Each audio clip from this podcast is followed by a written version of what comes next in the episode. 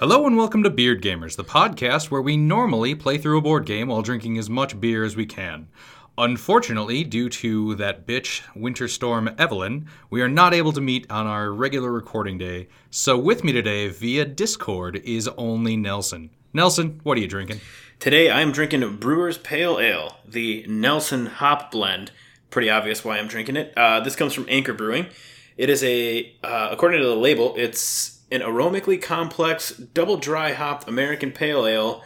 The Nelson Hop Blend has a bright citrus peel and fresh hop aroma, balanced with a slightly sweet finish. I saw this in a build your own six pack over at Ray's Wine and Spirits down the road from my house.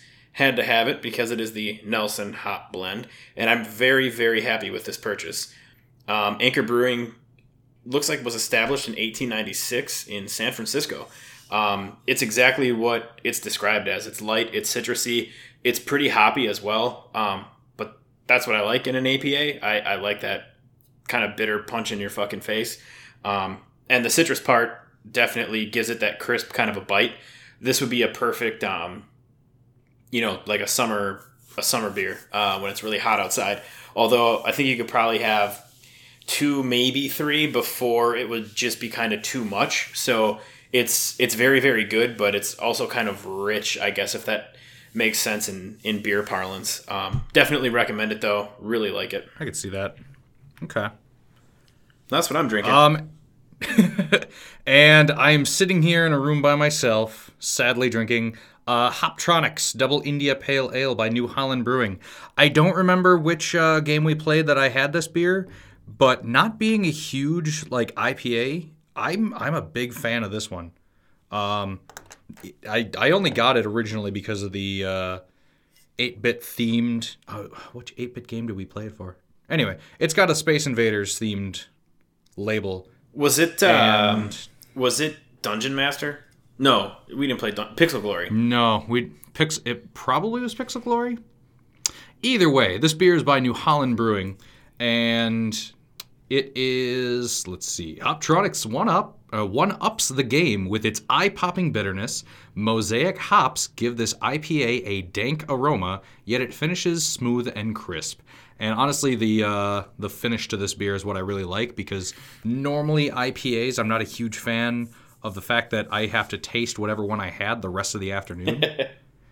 this one, it's enjoy the beer now. If you want more, go get more. We're not gonna we're not gonna force it on you the rest of your day. Yeah, I really uh, I've had that before. I I think the first and only time I've had that was at uh, Sausage Fest 017.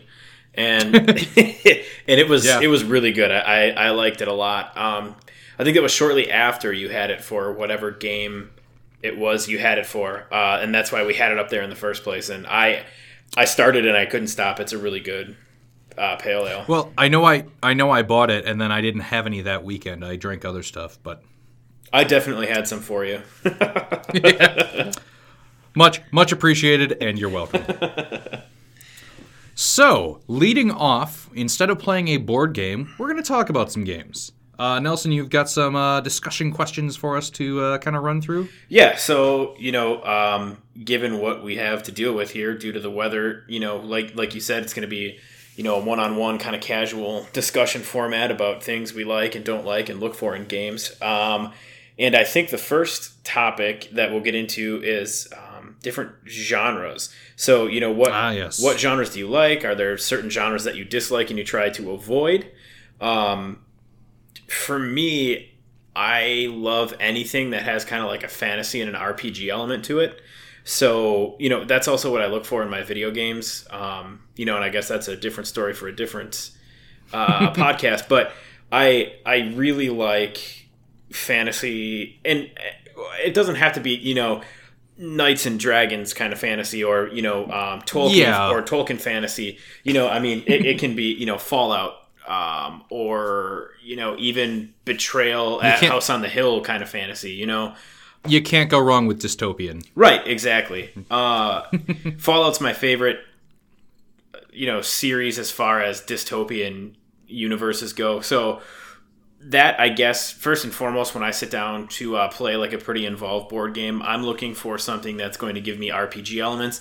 Uh, Can, can my character grow? Right? Is there a certain Okay. is there a you certain need that campaign. Right, yeah, I want a campaign. I want a sense of purpose. I want to know, you know, excuse me, why are the adventurers here? What what did we do to get here? How do we know each other? Do we know each other? What's what's Yeah. my backstory? What's their backstory? And then I, I want to be able to see my character grow throughout the game, whether it's through um, increasing stats, you know, by you know whether it's like an experience point grind or or things like that. Um, you know, I, I, I want you- something that I can see kind of grow as I play. Are you a big fan of deck builders then? Because you get that full growth and experience throughout an entire game. But it's it's that full I'm gonna start with just, you know, my base level one thing and I'm going to build it and build it and build it up until the very end. But it, it's like the truncated experience of an RPG or that fantasy delve where you're not getting all of it, but you're you're covering the same distance.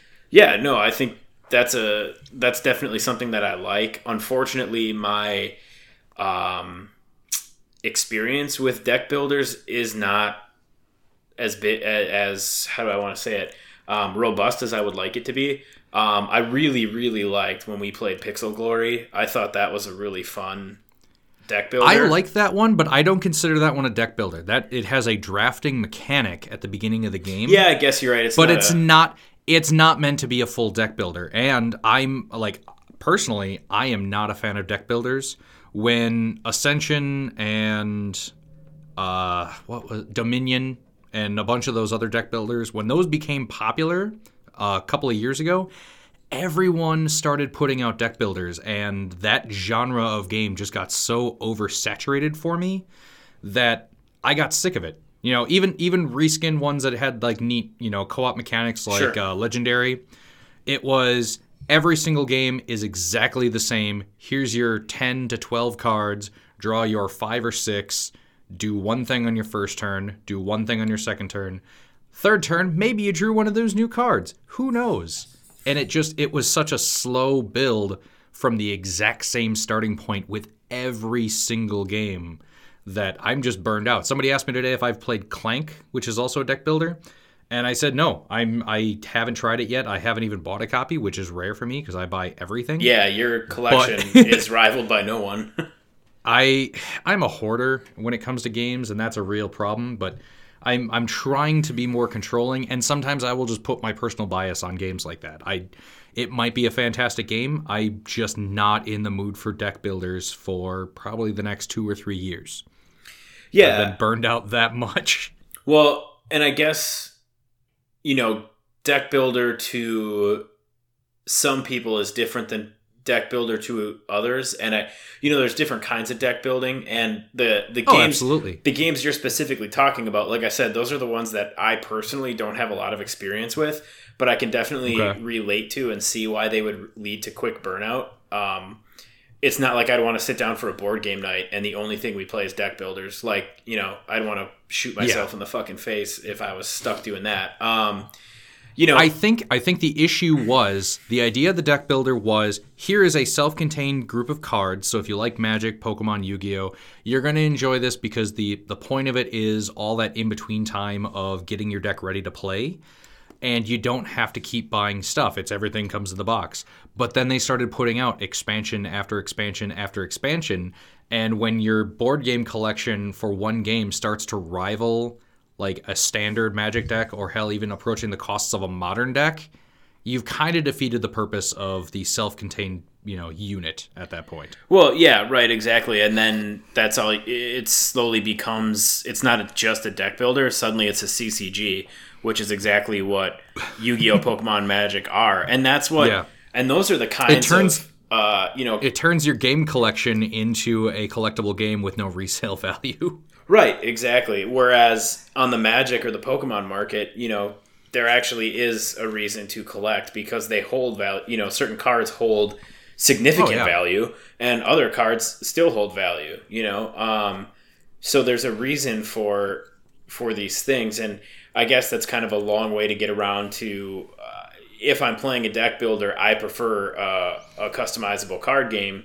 Obviously, you know we've played a couple games of Magic on the show and that's one that you and I have both been playing for, you know, twenty years, over twenty years. Yeah, I, was gonna say, but like two two thirds of my life, right? Dedicated, E- exactly. And you know, um, you've been you've been in it that entire time. I, there's been a few times where I phased out and come back in, so your collection is far more vast than mine. But I mean, you can tell just by looking at our at our collections that you know it's a it's a hobby, but it's also like a, a passion. It's just something that's very very I don't know. Yeah. There's so many different levels. There's different, and within that particular game, you know, say you're playing Magic, one of the um, appealing things to me about that is, yes, it's a deck builder in essence, but I can build many different decks for many different themes, right? Oh, so yeah. I, like you were saying, standard, modern. EDH is my favorite multiplayer format. You know, you can do that. Uh, You Mm-hmm. could tell everybody, hey, guess what? We're playing Pauper, so you know your deck has to be built with commons. Like, there's just all these different Yeah. ways to kind well, of and the thing, and the thing about that is, and I just watched an interview with uh, Richard Garfield the other uh, a couple of weeks ago for the before Dominaria stuff was released, and he was saying the big inspiration for Magic, or at least like his eureka moment, was that whole idea that not everyone has to have the exact same starting point, the exact same deck of cards. That was the interview And he did I- with uh, MaRo, right? Yeah, Yeah, I watched that too, and I I I latched onto the same thing. I thought that was such a Yeah. great.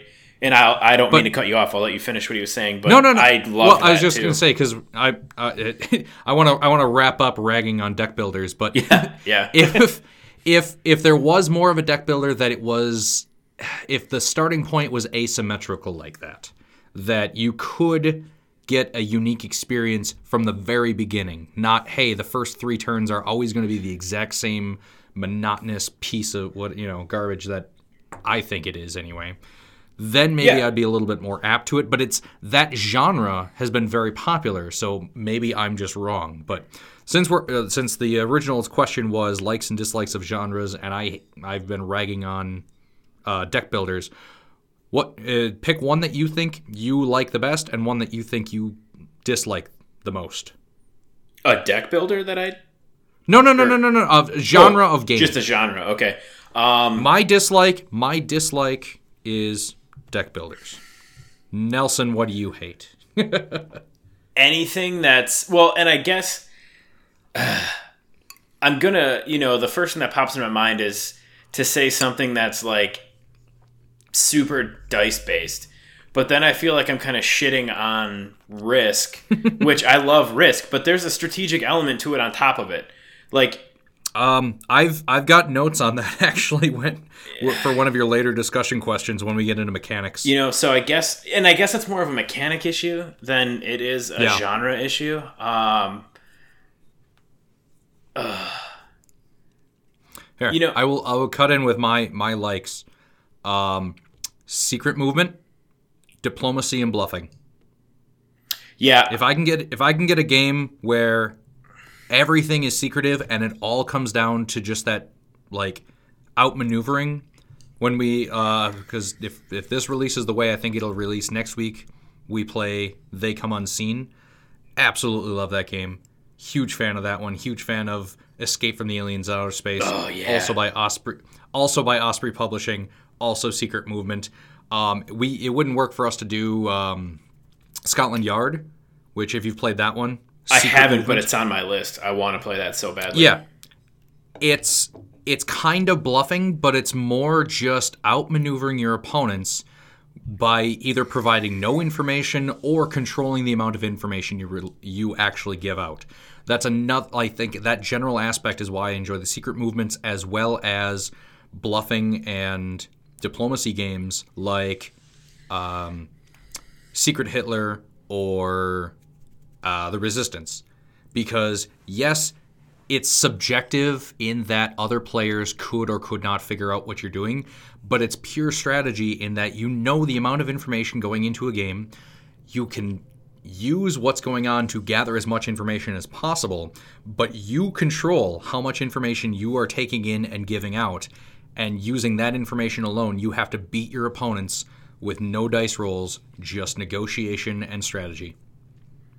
Yeah, and I, um, you know, later on, I Secret Hitler's actually on my list to single out. Um, you know, social deduction games, depending on who you talk to, get a pretty big knock because oh, they're all the same. Well, y- yes and no. if you if you have a good group of people to play with, they're not all the same. Um, and the good Yeah. ones have mechanics that set them apart, like Secret Hitler Oh, yeah. and the fact that you know. Uh, there are mechanics later that allow you to literally eliminate players from the game. You know, I mean, Yes. and I, I really enjoy Resistance as well, but that's one of the mechanics I think that kind of puts Secret Hitler on a tier above the other social deduction games in that you can start eliminating players. And if you know what you're doing and you're able to manipulate, if you're playing as an evil character yeah. and you're able Um, to manipulate well, you can start knocking off good guys. You know, um, Yes, which I've done. Um, if you Oh, haven't played it, there is a game, uh, Crossfire, not to be confused with Shadowrun Crossfire, which is a deck builder, but it's one of the exception deck builders that I'll actually play. Um, but in Crossfire, it's another social deduction, good good team versus bad team, secret roles, secret objectives. However, during the setup phase of each game, you are required to look at your card and then pass it to a player on your left. So you know what you had and you know what they get. Then there is a slightly complicated the first time you do it process of every third group in the game shuffles up and redistributes their cards. So you can keep track of that information and it gives you a leg up based on okay, what do I know I what did I see? Where do I know it has to be and what are other people claiming? So i if you're not really good at reading people outright, it does give you hard physical evidence to go based off of so that you don't have to just rely on, well, I think Jeremy's lying, you know. Right. Right. Um, yeah, I don't know. I just, I, I have to agree with you. Anything that's using kind of, you know, when I feel like I can use my own cunning as a mechanic, um, you know, Oh, yeah. my own, God, can I manipulate the people at the at this table? Uh, I, I really like Yeah. that. Um, you know, I'm still trying to think of how to, if there's a specific genre. Um, that I dislike. And I guess it's rather than a specific genre, it's kind of more of a theme and kind of like what you were saying with deck builders and how they cause burnout. Um, for me, it's it's zombies. Uh, oh yeah. you know, like so many people have a constant hard on for Dead of Winter, and it's it's fun the first time, but when ev- that's all anybody wants T to just play. T I- just gonna be real upset when he hears Yeah. that Dead of Winter is one of his favorites. And I think it's a great game. I'm not knocking it. I enjoy Yeah. playing it, but it's one of those games that when it came out, it's the only fucking thing people wanted to play, and it's just Yeah. Dead of Winter, Dead of Winter. But then, oh, guess what? Now here's a Walking Dead, a you know a Walking Dead licensed spinoff, and here's this, and here's that, and here's zombie dice. So oh, there we go. There's zombie and dice together. Wonderful. You know, like, and that's this is just yeah, personal just- preference. just- I'm not. I'm not trying to say that they're No, all shitty games. This is just me personally. no, no, and that's fair. But there's, I, I understand there were a lot of games that they just skinned with the zombies. Right, I just got zombie, the zombie burnout. theme. They're not bad Yeah. games. It just gave me fucking burnout because everything was zombies. It's like when everybody was like, "Oh, pirates and ninjas," like, yeah, and then everything was fucking pirates and ninjas. You know, like I, do- I, I do have pirates versus ninjas in my basement, but that's more of a dice roll abstract strategy game. Well, right, and that again, that was cashing And in it's a at- theme. and later on, guess Yeah. what? I'll play it when the, you know, like now I'll turn around. I'll I'll, I'll play Dead of Winter tomorrow, but I Yeah. needed a break from it. You know, so I guess maybe I shouldn't even say zombies, but just oversaturation of specific themes is what really turns me off and burns me out. Um, you know, I I think the only thing that I've never really been burnt out on is magic, but I guess magic doesn't really always have a cohesive theme, you know, because they, they visit different planes and sure different tribes and things come up, but then they're gone for a while. And I guess in that game, it's different than sitting down to play a board game for two hours where, oh my god, we got to survive another zombie apocalypse, you know? And I don't know, maybe I'm just being a, a bitter asshole, but that's kind of the, when I think about things that like kind of turned me off, it's It sounds like a beer we would have on the show. Right, yeah, right. bitter, bitter asshole IPA. Because I mean, we've had bitter woman, so why not bitter asshole? Might as well. It's the next logical step. Speaking of which, I'm about Mm-hmm. to crack a, a new one here. Uh, there it is. Um, what do we got? This is Mexican lager from City Lights Brewing here down in uh, in Milwaukee. I've seen this all over. I've never had it, so I'm about to take my first try. Oh wow, that's good. Yeah. Yeah, that's like if Corona actually tasted good. Um, it kind of makes me think of a, a higher class Dos Equis. I'm a huge fan of Dos Equis Amber. Not a huge fan of Dos Equis. If I had to choose, I'd take uh, definitely take um, City Lights Mexican Lager over Dos Equis any day. Um, Nice. Yeah, this is good. I could definitely just I think the pound I think the last and eat chips and salsa. I think the last Spanish beer I had was when I was in the Dominican Republic. And all I remember is on the can it said the Spanish word for beer and it tasted terrible. So just just cerveza plastered I- everywhere yeah, on the label. It was like Royal Cerveza or something and course Royal Cerveza. Light or something like that. Royal cerveza with cheese. Yeah. It's queso down there, sir. Oh yeah, Royale with queso. Yeah, with queso. Um. All right. Well, that's enough bitching about game genres. Um. Okay. So now we'll move on to mechanics that we like and don't like, or you know, I was also thinking about things that are kind of um, you know, unique and memorable. Um, and I actually have in my notes. It's funny that we talk, you know, that we kind of shit on deck building in some regard. But, oh yeah. Um, one of the things And now you're going to talk about how you like them. right, but I'm Which- going to talk about two specific building deck games. Okay. And those are Magic and Pokemon. I, I grew up playing those. Well, those aren't deck building games. Well, those right, are collectible they're collectible card, games. So I like, but the deck building aspect of those games is what I'm saying. Okay. Okay. I like, um, you know, one of the things that I really like about um, Magic and and Pokemon in particular um, are are the different character types, right? So Magic, you know, there's there's dragons, there's vampires, there's wizards, there's cats, there's merfolk, you know, anything you can think of. Yeah. And in, and then there's also you know black, red, green, blue, white cards. Well, in I think I think there's only one Trilobite card currently in Magic. is there? Yeah, I think there's only one so Huh. far. Interesting. Because people people have been joking about Trilobite Tribal. Oh, that's funny. Um, but then you know, and then Pokemon has just like in the actual in the in the game, uh, the Game Boy games, um, you know, um, psychic, grass, water, fire, electric, ground. You know, all so there's all these different ways that the that the strengths and weaknesses come into play. Um, Specifically in Pokemon, you know, you think of the strength weakness aspect, and then just the the how the different colors in Magic represent different types of Magic, and how different things represent. You know, they're, the different colors are played different ways. Red is super fucking Yeah. aggressive, and they're burn spells. They're quick creatures, get in your face, blow your shit up right away. And blue and white are like the opposite. They're like fucking whoa, hold on. We're, blue is gonna control the board. They're gonna slow play the shit out of everything, and white's gonna go a little slower. It's gonna defend and it's gonna gain you life. You know. Um, See, and I would I would say that's apples and oranges because the elemental aspect of Pokemon is a complicated version of rock paper scissors, where there are strengths and resistances based on your position in the you know Spock lizard scissors rock combination. True.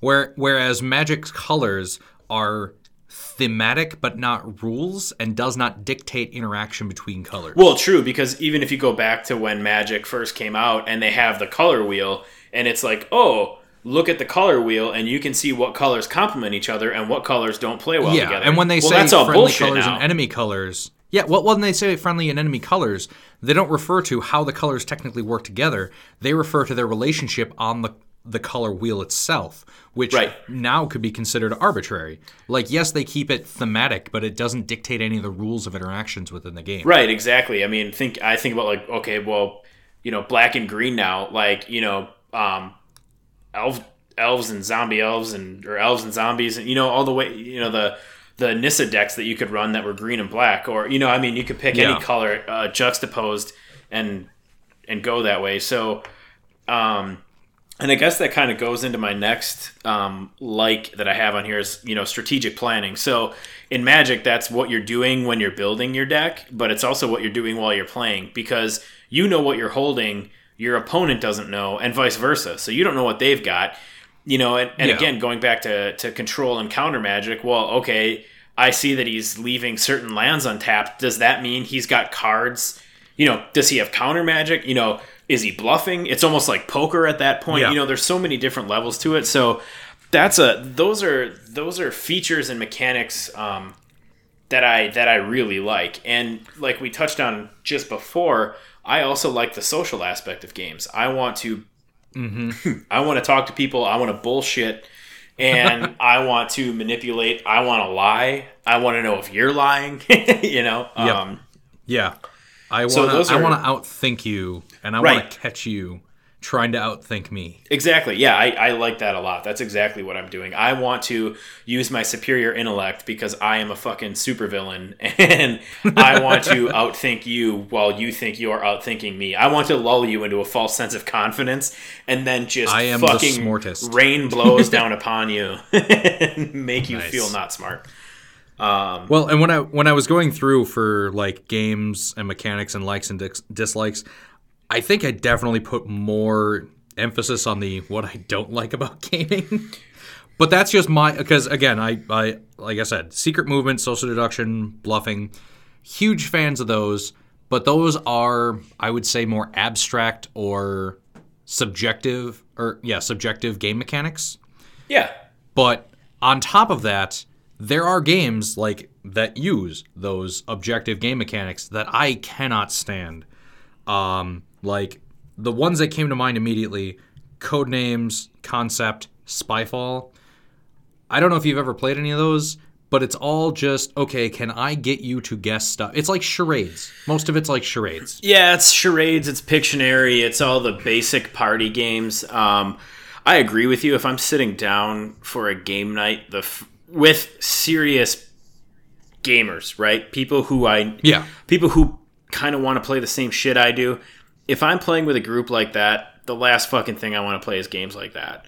But if I'm playing with some people who want a more casual night, I, I do own Codenames. I'll play it. Um, it's I, I, I own a copy too. By- by I no- own every single game that I've listed off that I don't like. Right, well, right. And I think I've played most of them with you as well. And, you know, by no means does that mean that neither you or I will ever play those games. I think it's just, well, it's not really my preference. It's not in my wheelhouse. I'll play it if it means getting other people interested in games.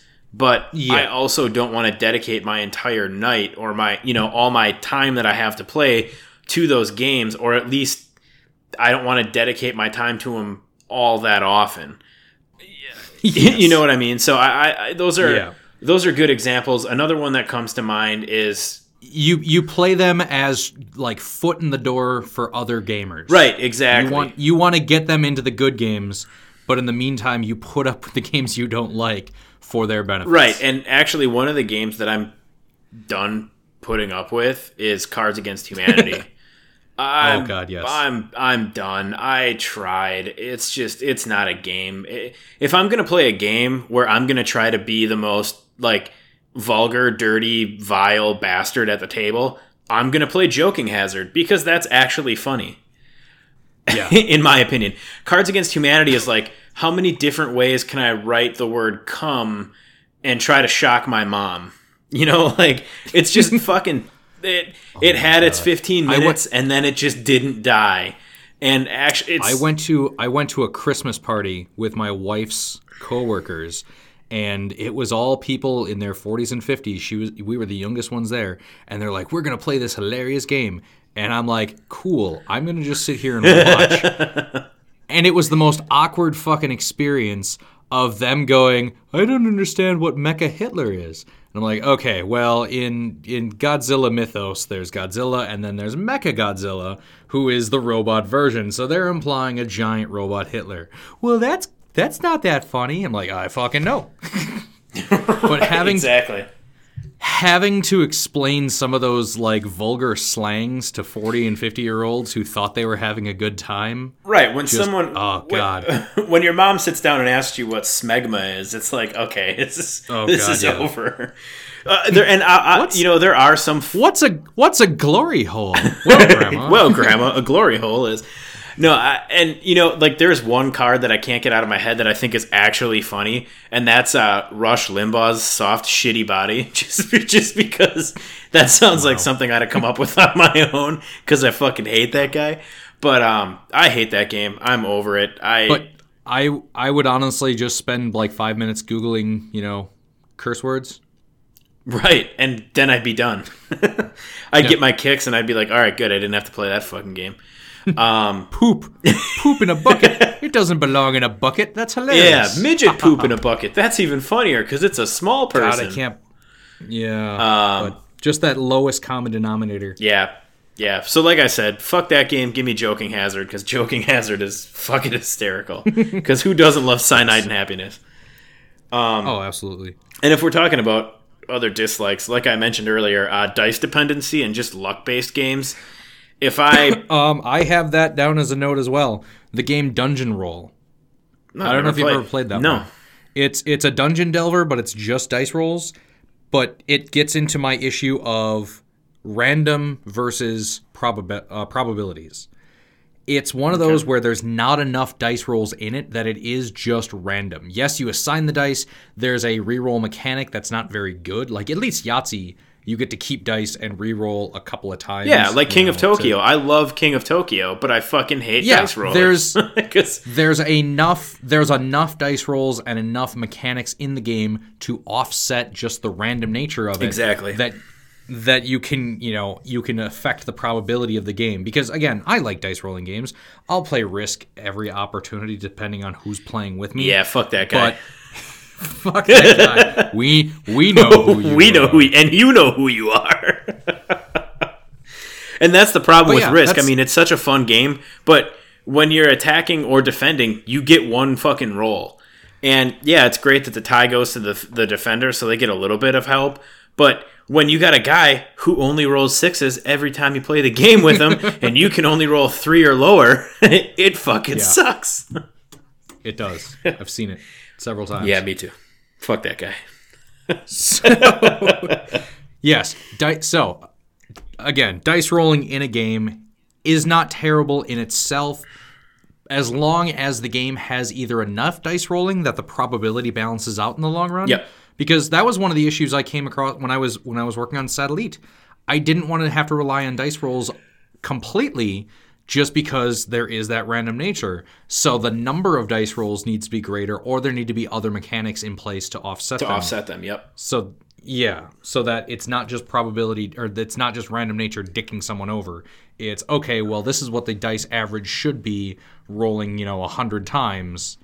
The game should reflect that in its modifiers. Yeah, yeah, I totally agree. And actually, another thing that um, you know had its moment in the in the sun and is really fun if done right and not played every fucking time you sit down to play games. To me, is the um, the traitor mechanic. So I think um, specifically like Sh- Shadows over Camelot, right, where you you can you can deal exactly as many cards as there are players. You can you can have more cards in the deck for even more randomness. You know, whatever. Maybe Yeah. somebody's a traitor, maybe they're not. Um, Betrayal at House on the Hill, Betrayal at Baldur. You know, well, I should say the Betrayal series, right? Um, Yeah. where there's uh, a traitor mechanic that's and that one's cool because that's at least nobody knows at the beginning at the beginning of the game there is no traitor it, that happens It's inherent It's- it's inherent to the game. Everyone's on an equal footing. right exactly so but there's also something to be said to starting off the game as a traitor in, like like shadows right that's another one where when you start off as the traitor, it's like all right well how can i manipulate these these people into not catching me until the latest possible moment where they've they can't come back Yeah. um you know so there's Sand, when sandbagging and masking it as incompetence. Yeah, exactly. So when it's done well, it's a ton of fun. But again, I don't want to sit down and play four traitor games in a row. Yeah. You know, I guess is how I look at it. And another one that I had a lot of fun with that's kind of a different excuse me, take on the traitor mechanic would be uh, Burke's Gambit. You know, and that's one that we've done just like Shadows over Camelot as a as an episode already. Um, and the traitor mechanic in that game is a lot of fun, and I like how it's it's it's a traitor mechanic. It's social deduction. It you know is this guy lying to me when he does a scan and he sees that this person is infected or not infected? And you know, there's a lot of levels to it. So I think uh, Burke's Gambit, it, it's a lot of fun, especially with a group of people who all who feel the same way about traitor games and deception and secret identity and yeah. you know if you get somebody who's not invested in it or doesn't care or doesn't know how to play and doesn't have fun with it then those games are complete shit See, and that's a double-edged sword for some a lot of those games because generally most of those like traitor betrayal game or not like but not the betrayal series, but like Burke's Gambit, uh, Crossfire, Resistance, Secret Hitler, they're shorter play times. right yep And the the benefit of that is if somebody is really good at the game, they can win quickly. They don't have to like worry about get the game getting dragged out and then like their secret objectives being, you know, exposed early. The downside of that is you can get players who are not invested in the game because if they're not going to win, they immediately default to so what? We're just going to play something else in a few minutes. I'll just sit back and wait yep because you're not invested in that. I I had to deal with that in my private uh, board game group, and the way I countered that was by just forcing anyone who was going to show up to play Twilight Imperium with me. I love Twilight Imperium. All the stereotypes are true. It does take eight hours, but it is it is my favorite game. I absolutely love that, and the fact that it does take like eight full hours to play through a game means that everyone who is playing is going to be invested in the game the entire time. Because this is what we're doing, so you're not going to get out of it. Yeah, and that's a game that's been on my list for God as long as I've known about it from you, which at this point has I, seriously. I mean, I, Yeah. I I moved to Milwaukee almost six years ago, and I know we were talking about it even before I moved down here. So for over six years, I've been waiting. Like, God, I need to play this game, but. That's the thing is you need to either that's going to be the only game you play that night, or you got to start Saturday afternoon, and you know everybody's got to have morning. roll right, right, and Yeah. everybody's got to have that time available um, to play it. So, um, you know, that's one that's on my list that I'm just dying to play that I haven't had a chance to yet. So I really, really look forward to the first time I can sit down and play that because the the people who are you know kind of diehard board gamers um, and like a lot of the same things I like just sing the praises of that game, you know, left and right. So I am super fucking excited to play that. Yeah. And I have not heard a critique from anybody about that game other than it takes all day. So what? Yeah, That is- fucking man up, play the game. Yeah. But that I think that speaks I I think that speaks to the game design and quality that it's well if your only critique is that it takes longer they're not bitching like oh uh, this species is unbalanced or it's unrealistic that you know the your Yeah. troop transports can't really participate in combat as much as like you know uh, fighters are soaking up hit points and damage and blah blah blah blah. It's no, that's never the complaint because the complaint is always just this game takes too long, and that complaint is by people who never play it everyone who does play it and has finished a game goes, "Yeah, I'll play that again sometime." Yeah, like oh holy shit, we're done already. You know, it, it, it just doesn't feel as long as it actually is.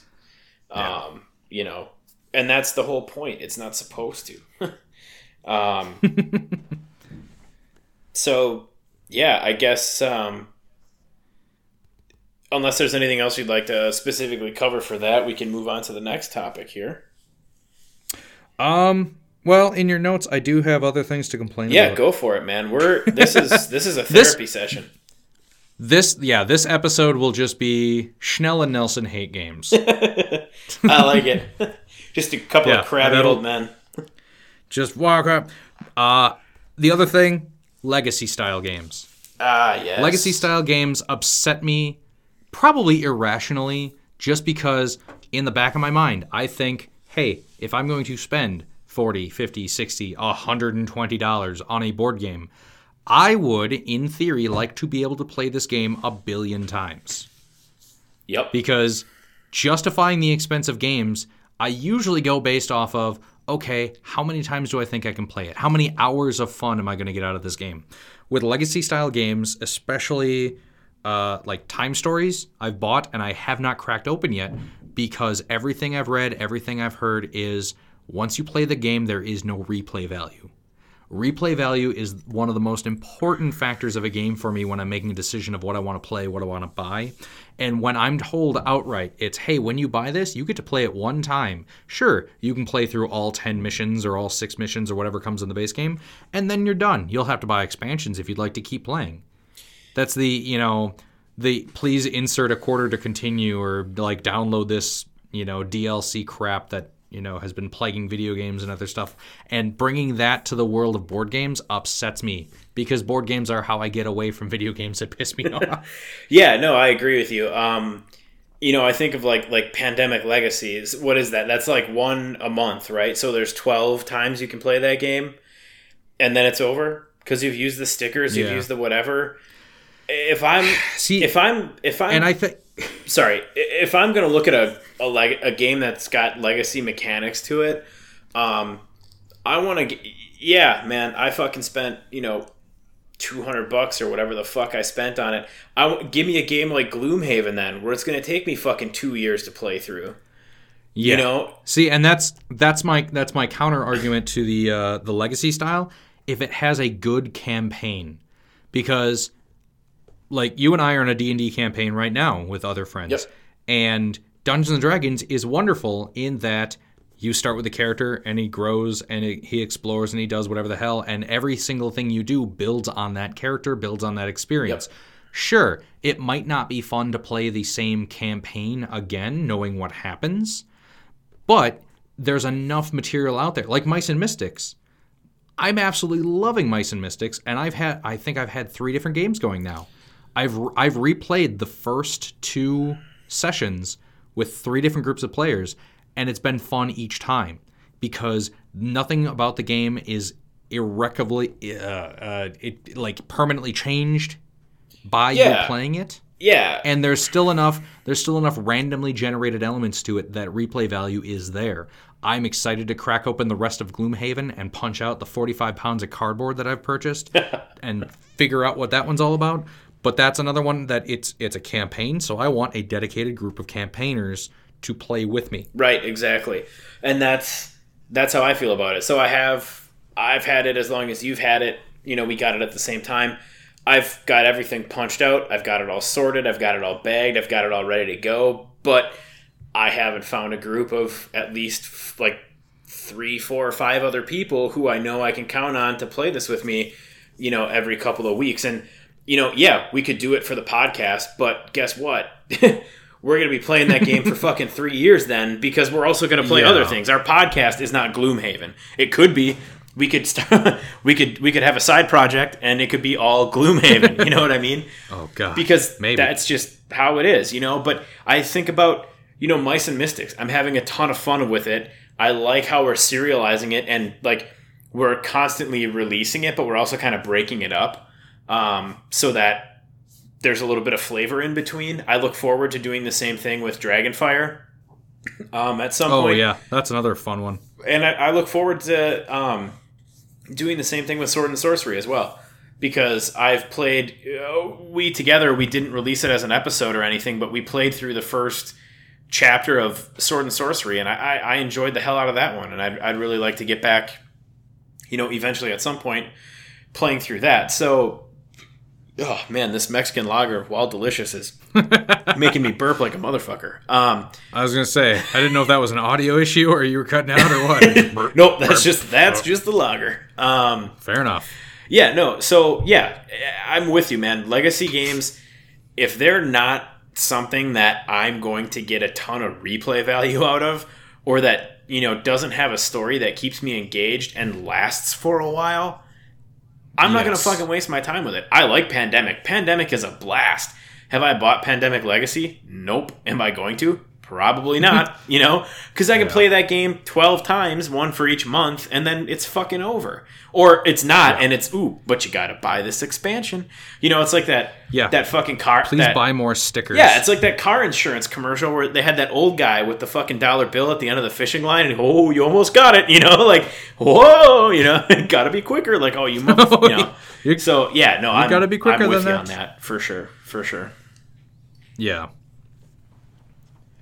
Well, and I don't necessarily know that it's a cash grab necessarily. Well, I, I want to give him the benefit of the doubt. it It's not be. just like I have no evidence other other than yeah, other than other than faith in the industry.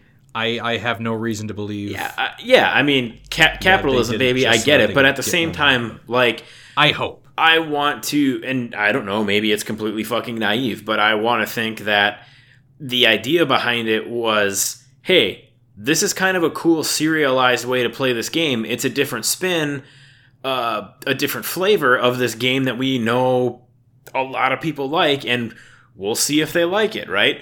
I, I, I, I don't think it was done with some sort of um, you know like diabolical intention where it's like oh we're gonna we're gonna just screw people out of their money but i don't think it's as good as it's chalked up to be for some of the games you know again we've mentioned some where yeah fuck it i'll buy that game and play it because even though it's a, a, a legacy type game i'm gonna get a ton of value for the for the money and time and effort that i invest in this game um, Yeah, it's more about it's more about the campaign, and if the game is more about your character growing than Right. just putting stickers on the board, then I'm for it. If it's character, if it's character growth yeah, versus yeah. Well, and growth, you know, you will mentioned our our D and D game earlier, and it's like, okay, so I- I'm going to buy the the five E player's guide, and I'm going to spend you know 40, 50 bucks, whatever it is, to get this awesome hardcover book. Well, oh my god, you know. I, I was reading online where people are bitching about the price point of this book, and it's like, are you serious? Do you know how long a D and D campaign takes? Like, you're gonna get, and, and you're gonna constantly be referencing this thing, especially if you're playing a spellcaster, It's- because you're going through all the spells. You know, you got to check what your race does. You got so if it's like that, it's worth the investment. You know, Well, and if you compare it to a movie, if you compare it to a, Yep. a new video game, all new video games are sixty bucks. yeah, Playtime out of them, what 20, 20 hours on average? right. Some some much longer, some much much shorter. But if you work out the okay, it's uh, forty nine ninety five MSRP for a player's handbook, and I can get six years Yeah, worth of right. play out of it before a new edition comes out.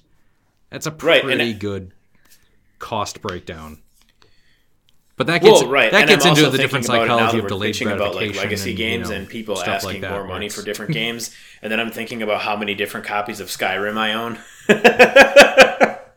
And I've just completely uh, well, it's Skyrim. Like, oh my god, now it's out on PS4. Oh my god, Skyrim VR's out, and I have a PSVR. I got to get Skyrim VR. You know, like I haven't gotten Skyrim VR yet, but I have a buddy who's who loves it.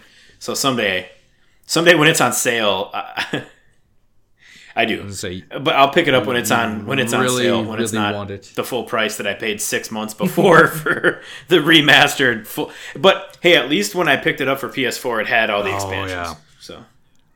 Um, yes. Speaking speaking of price points, costs, motivations, video game comparisons, what are your thoughts on Kickstarter based board games? I, you know, I I think I, I like them. Um, I guess ugh. I like them when they're done by people who I don't question their scruples or their morals, right? So I think about like Gloomhaven, right? Or I think about, and I, I, I like Okay. the fact that you know what, I'm going to pledge a certain dollar amount to this because I think the concept is cool. I want to support indie creators. I it, seems like a really fun game, right? Uh, so I like the fact that I can pledge that money at no risk, right? If they don't hit their funding goal, well, then I'm not paying for anything. If they hit it, well, sweet, Yeah. they're going to do it, and then I have to get my my product, or you know, they're on the hook for refunding me. So, you know, there's there's safety nets in play. I like it because it is a way for people who don't have connections to big time publishers um, or who don't get their game picked up, you know, be it at a at a convention or somewhere else, um, you know, I'm I'm all for it. I, I I say go for it, man. If you if you can do it and you are someone who um you're you're a creator, your heart's in the right place, you truly want to get this content out because you believe in your idea and you want to see your game and your fan base grow, I go for it. I will support you a hundred times. That's that's my thought on it. Um, Okay. what what do you think about it? Counterpoint to that, I have the issue with Kickstarter in the same reason why I don't pre-order games at GameStop. It's you are giving money to some. Yeah, I view it in the exact same way. You are giving money to somebody on the promise that they might deliver a quality product. Even if they don't, Sure. they already have your money. Yes, it's difficult for game publisher or uh, to get in contact with game publishers and to get something made. However, it's clearly not impossible because look at the market right now for board games. There are what like half a million board games indexed currently like on that. Board Game Geek, something like that. Yep. There are a ton. Th- I mean, hell, here in Wisconsin, like just a few uh, few hours from the both of us in Madison, there's a company that will print games on demand for you. All you have to do is upload the information. There are ways of getting your uh, getting your product created and getting it tested to make sure that it is a quality product. I think it floods the market with, hey, this could be really, really cool. I'm going to give you 50 bucks now, and maybe in a year or two, Sure, you'll and I get that. that I, I, mean, there's as cool definitely a risk inherent in that. Um, and I think maybe my answer and my thought behind it, it might be a little too quick to assume the the the good in people or the honesty in people or you know what even the fucking creative drive in people because you know it could be somebody who in, Yeah. in the beginning they've got this great fucking idea. This game's going to be really cool. It has all this promise. But then they get they get funded and then they get lazy. You know um so yeah it's definitely Yeah. risky. Um so I, I i can see both sides of the coin. You know i'm you've definitely got me looking at the other side of my initial answer to you. Um i think it could be good and bad. Yeah. My my other issue, yeah, my other issue when it comes to Kickstarters, and I I have this viewpoint both as an individual and as a game store owner. I always Yes. try to support the local game stores because local game stores are the reason why most of the stuff is around. I don't want Amazon to put out every small business and you know when people use a game store as basically a showroom and then they buy it online for you know what 20 bucks cheaper just because it's a little bit cheaper there it's you're you're missing out on a service to the industry and a quality behind it because now with Kickstarter when people are you know they get their games funded well you just buy it directly from them or it goes to Amazon where it becomes impossible for Yeah, no, that's true too. And I also, you know, to kind of piggyback on what you're saying about local game stores, you know, I, I think especially since I, you know, when I'm in the area, I live in yours, is the way that, you know, you can go to your local game store and all these games that are on display, chances are there's a fucking play there's a there's a, a play copy of it. So you can actually sit down and play it and test it out before you buy it. But there are people who, like you said, they'll go in, treat it like a car showroom, Yeah.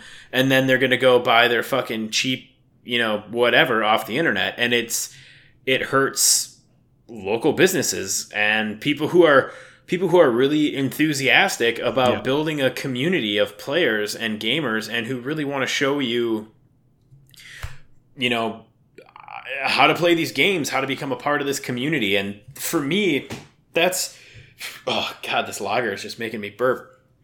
Still, um, for for me, that's one of the draws to playing games, board games. You know, Magic.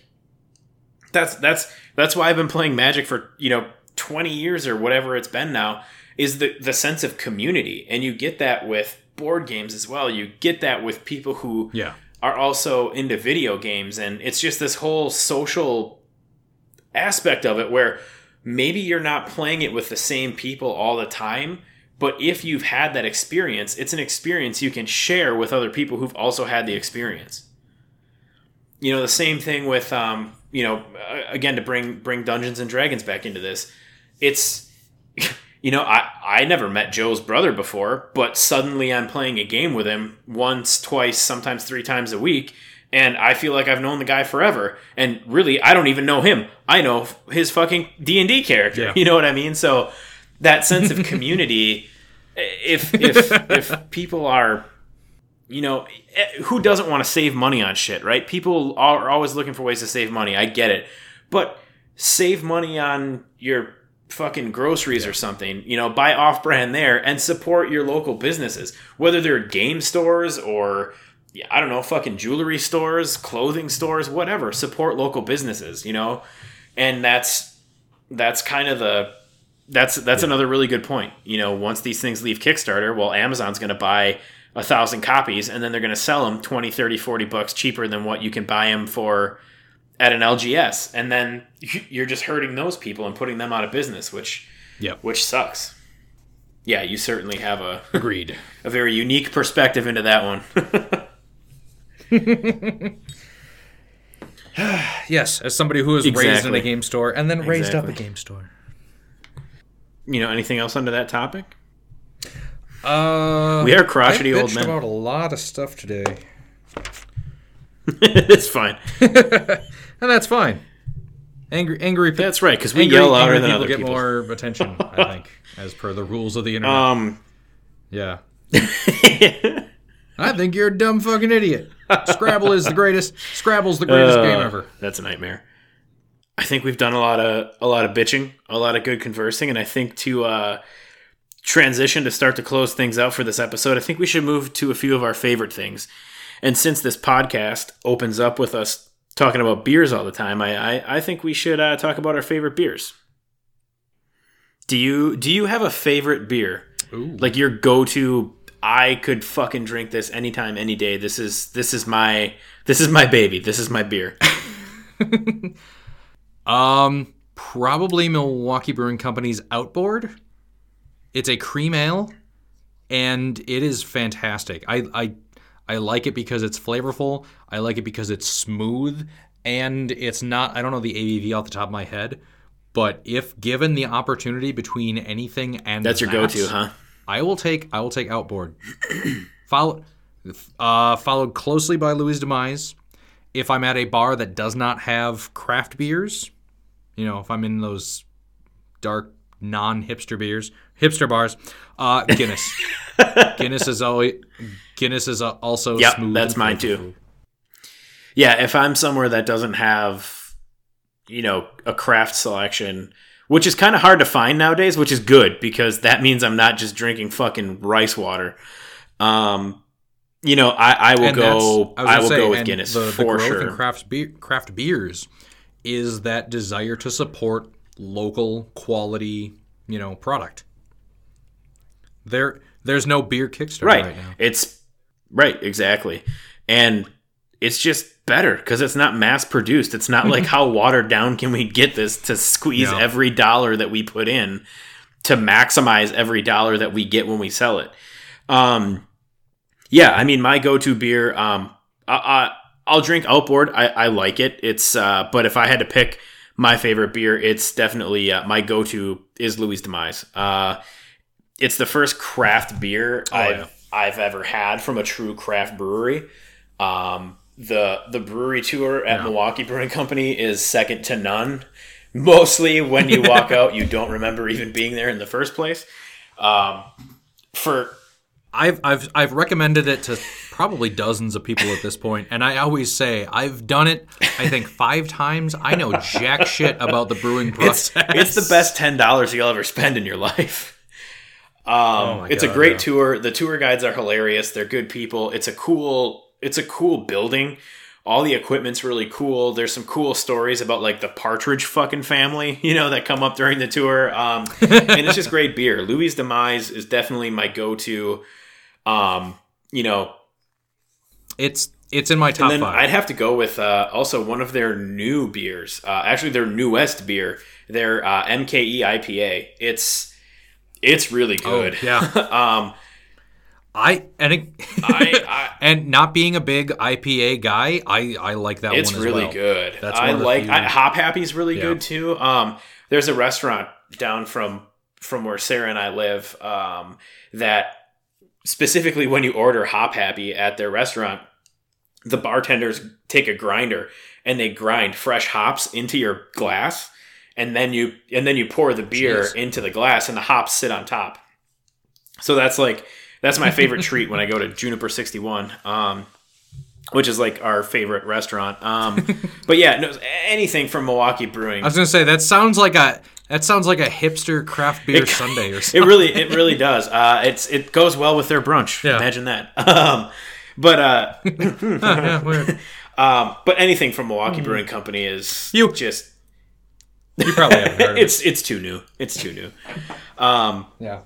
yeah, Milwaukee Brewing Company is definitely definitely my jam.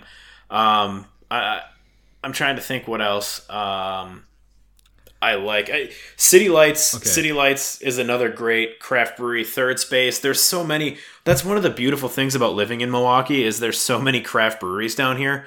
Um, one place that I'm really looking forward to going though is my, my and my dad's told me this. You've talked about it, uh, Nichols, my brother. So many people talk about it. Is Pet Skull in Manitowoc? I need to get there. I need to try some of their beer because I've just heard how good it is, and it's so cool that there's a, a craft brew pub in Manitowoc of all places. You know what I mean? Like you don't really expect Yeah. it to be there. It's there. They're doing insane business, and everybody shits themselves over all their beers. So I'm really excited to to get up there um, and and try their beers. That's definitely a place that I'll have to probably um, you know get a growler from just to bring it home and be you know that's like a other people when they come to visit me it's a treat to go to Milwaukee Brewing or Lakefront or any of these other places but for me it's going to be a treat to go back to where I came from because now that's expanded to up there too. It's it's so cool. Like you were saying you know these these Yeah. local businesses it, it's it's awesome. So yeah support them um well yeah so that's favorite beers. How about uh to close it off let's how about favorite game? You got game games? Any favorites your your your go-to's? Oh, uh, like I said, Twilight Imperium. If I can get the people for it, nice people in the time. Twilight Imperium is always, always, always my thing. Um, I just learned how to play the other weekend. Twilight Struggle. Different setting Oh, than you Twilight sent- Imperium. you sent pictures and that game looks awesome that board was so cool i want to play that The down the downside of it is it's only a two player game, but it is Soviets versus the United or well communists versus the United States, and it is all of the Cold War, early, mid, and late. That's awesome. That's Yeah. such a cool setting and concept and obviously that game a game that is themed that way is going to work best with two players. Uh, you know. So, Well, and and and the mechanics are unique from based on a lot of the other stuff I've played, and I've played a lot of the other stuff.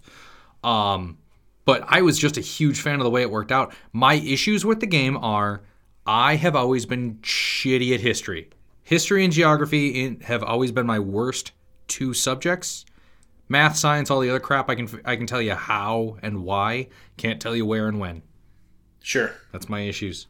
But I did actually learn some stuff, and I didn't figure out the game mechanics strategically until a couple of rounds in, and I played as the Soviets.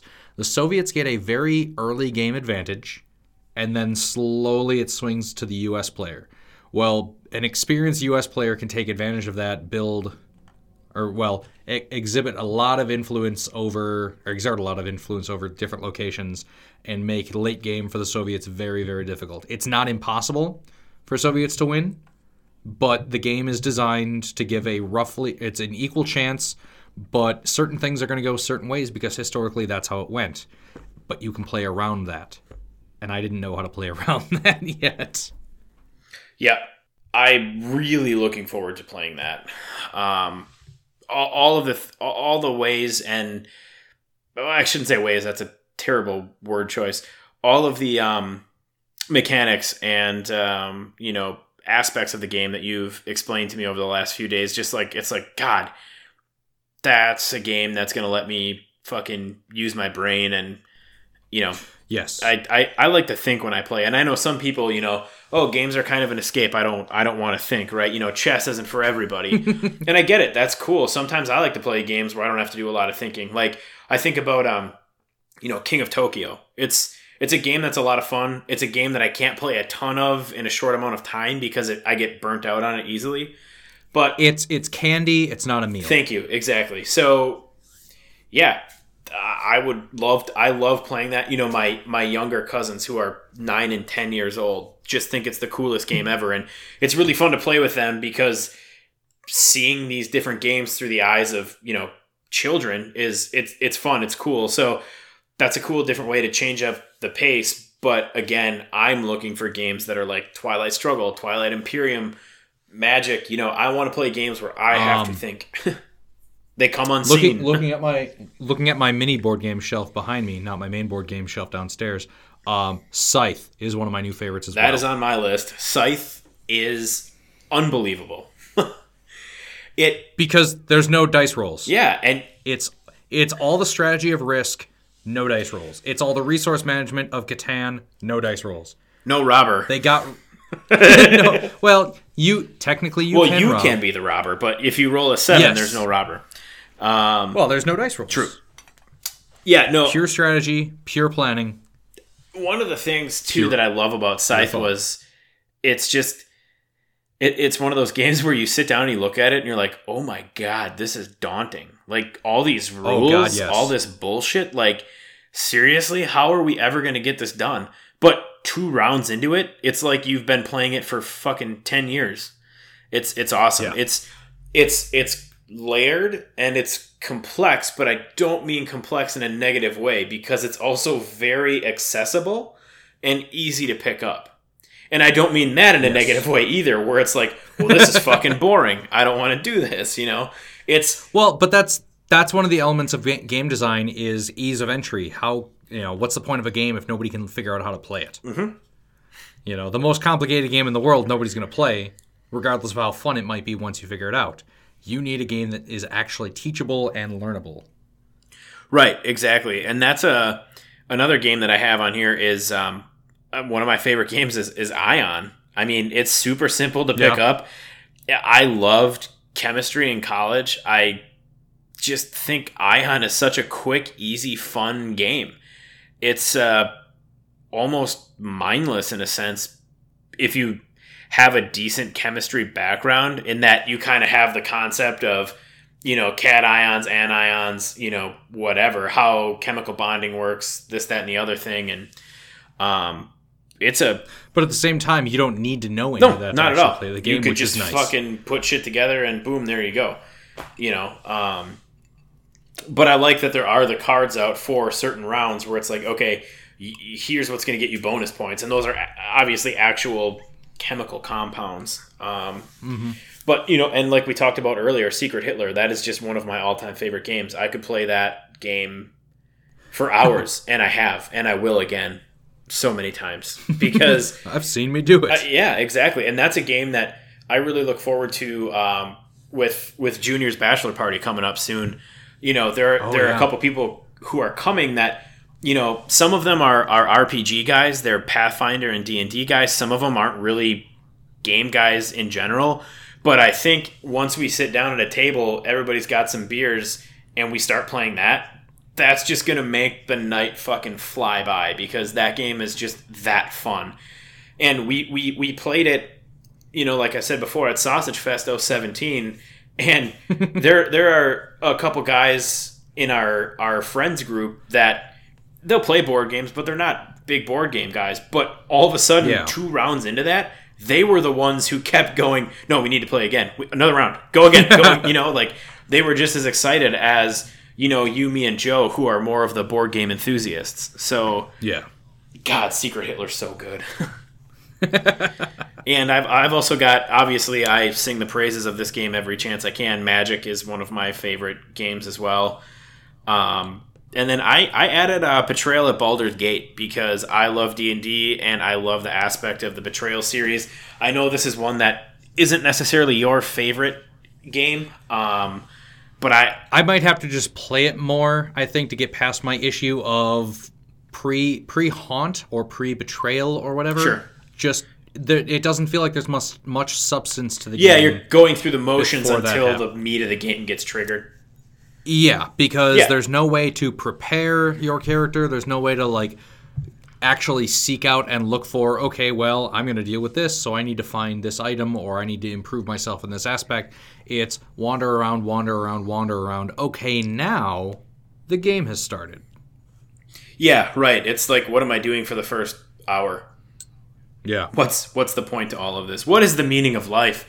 Um, yeah, and I, I agree. I mean, that's kind of a hump to get over, uh, or I can see it, it didn't bother me as much, but I can see why it would be a hump to get over. Um, you know, for some people, so I I totally understand.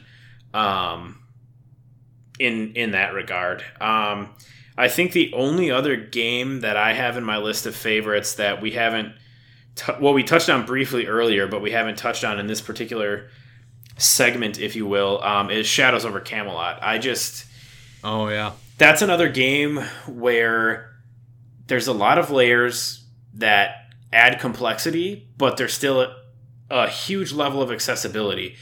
I, I like games, and I guess I could put Lords of Waterdeep in this too, where it's a Oh, that's a good one. it's a that's a good it's one. a fun board game for people who are more you know aficionados if you will but it's also an entry point where if i'm if we've got someone Yeah. at game night who's not a big gamer but is like man i i, I want to play what are some of your favorite games i'm not going to throw them into the most complex board game i can think of i want something that's going to be fun that they're going to have to kind of I I don't want I don't want Monopoly, Clue, Scrabble, you know, but I but I don't want Twilight Imperium for a player like that.